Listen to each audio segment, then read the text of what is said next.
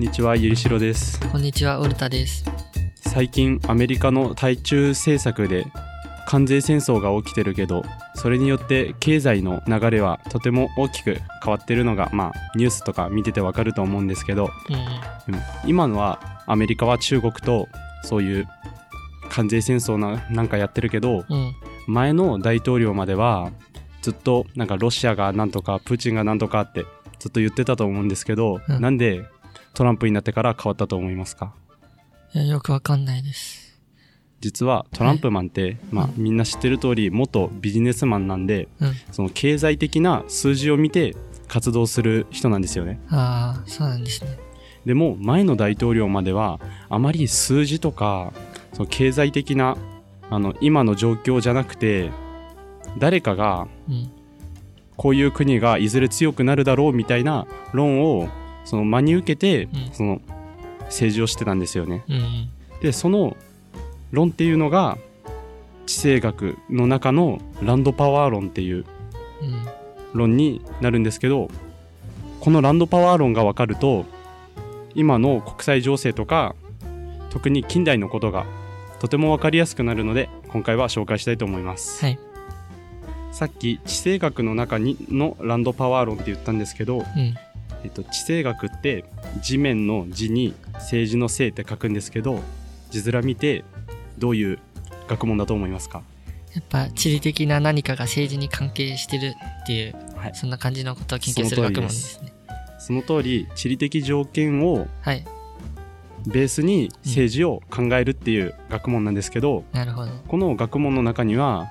その物理学の中に量子力学とかいろいろあるみたいにいろんな論に分かれてますはい。主な理論がマッキンダーのランドパワー論うんマハンの C パワー論、あとスパイクマンのリムランド論やドゥエのエアパワー理論がありますいろいろあるんですね。はいでも特にはい。マッキンダーのランドパワーとマハンの C パワー論が今の政治や歴史の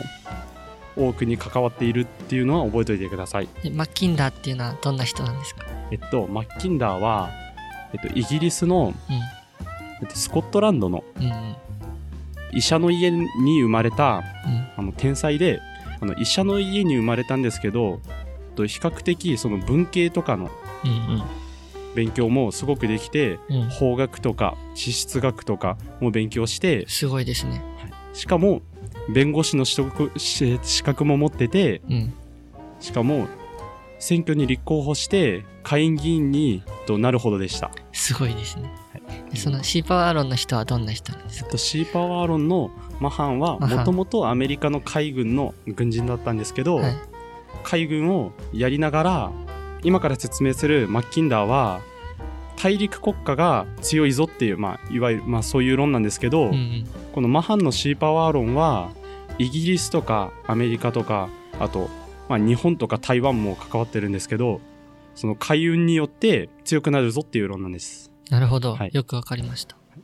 でマッキンダーはさっき言った通りとても秀才でしかも地質学も法学もいろいろ政治にも関わってる上にその地質とかも勉強しててそれで彼はイギリスを旅行してるうちにその地理的条件とその人間社会の関係に、と目をつけるようになりますそして彼はその時の国際情勢1900年代初頭のうん。国際情勢を見て当時は超大国。戦争とかあたりですか？そうそうそう、はい。超大国のイギリスロシアの間にフランスとかドイツとかオーストリアの大国が挟まれてるような状況になっててそれで彼はそのイギリスとかロシアがなんで強いかっていうのを考えるようになりますその時アメリカはなかったんですか？あそうアメリカは当時あのイギリスから引っ越してきた人たちがだんだん開拓してった時代なのであなるほど。まだ当時は新興国って扱いでしたはい。でそして彼は、えっと、イギリス人だったのではい。なんでそのロシアが超大国に上り詰めたかっていうのを考えるとともになんでイギリスはこんなにそのロシアに敵対視してるのかっていうのを考えるようになりますうん。彼が考えたのはイギリスは当時本国はとても人口が少なくて国土も狭かったんですけど世界中に植民地を持っててあしかもスエズ運河とかあ。うん。そういう運河を持っててその海運が政治のベースになってたんですよねうんうん。それでそのインドとか主な貿易相手のインドとか海運のそのルートであるスエズ運河とかに向かって南下してくるロシアをうん。敵対する敵対視するようになりましたうんうん。そして彼はそのロシアがイギリスに対して強い影響力を持っていることに目をつけてうん。そのロシアのあたり特にシベリアとかうんうん。中央アジアあたりを制するものがうん世界を制するんじゃないかって考えるようになったのがうん。このランドパワー論になりますなるほど。ボイスドラマで学ぶ日本の歴史歴史上の事件人物をボイスドラマで再現各ポッドキャストアプリから検索してお聞きください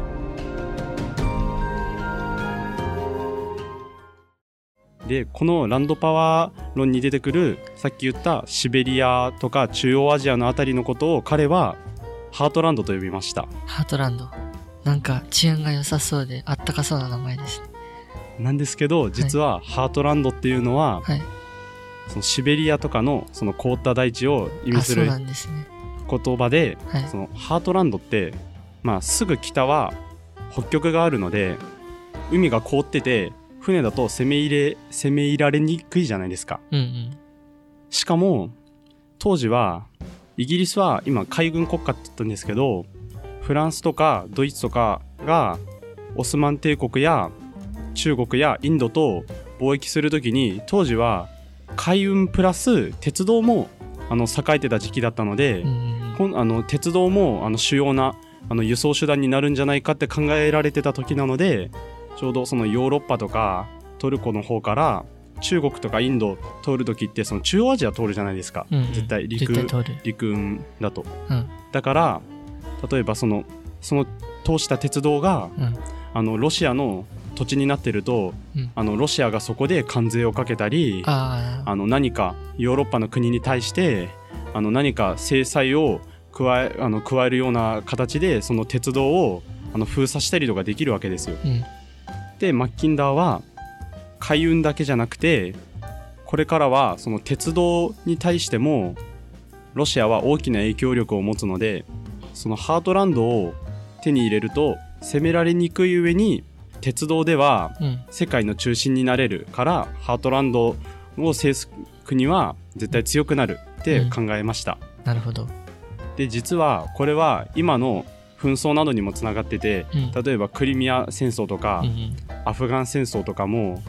ソ連とかロシアの傀儡国対アメリカとかそういう形になってるんですようんうん。だから今もアメリカとかイギリスとかとハートランドを持ってるロシアの戦いが未だに繰り広げられているっていう風になっていますやっぱハートランド持ってるっていうのはすごい大事なんですね。ハートランドだけじゃなくて、はいさっき説明したマハンのシーパワー論っていうのもとても重要なんですけど、はい。未だにそのハートランドを持っているのはやっぱりかなりその政治において優位な立場になれるっていう風になっていますああ、そうなんですね。そしてこのマッキンダーのとランドパワー論で、えっと、ランドパワー論によって一番世界史が変わったって言えるのは、うんえっとナチスドイツの存在だと思います、うん。えっと、ナチスドイツのヒトラーはなんとか論、まあ、地政学をちゃんと勉強してた人でうん。そのしかもその勉強したことを真に受けてハートランドを持ってたら絶対強いじゃんってうんうんうん。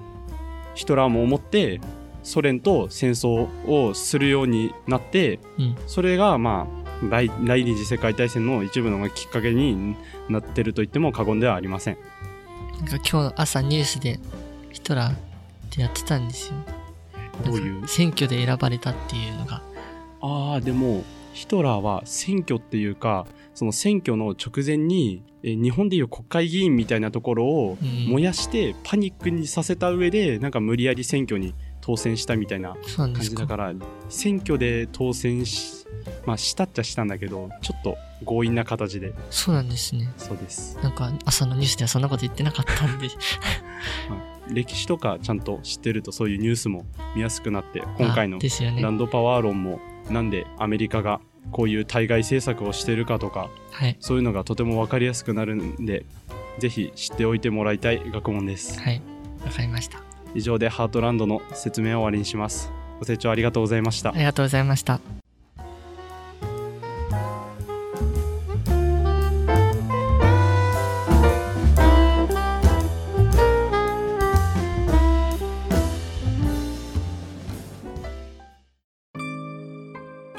く歴史系ポッドキャストが始まりました。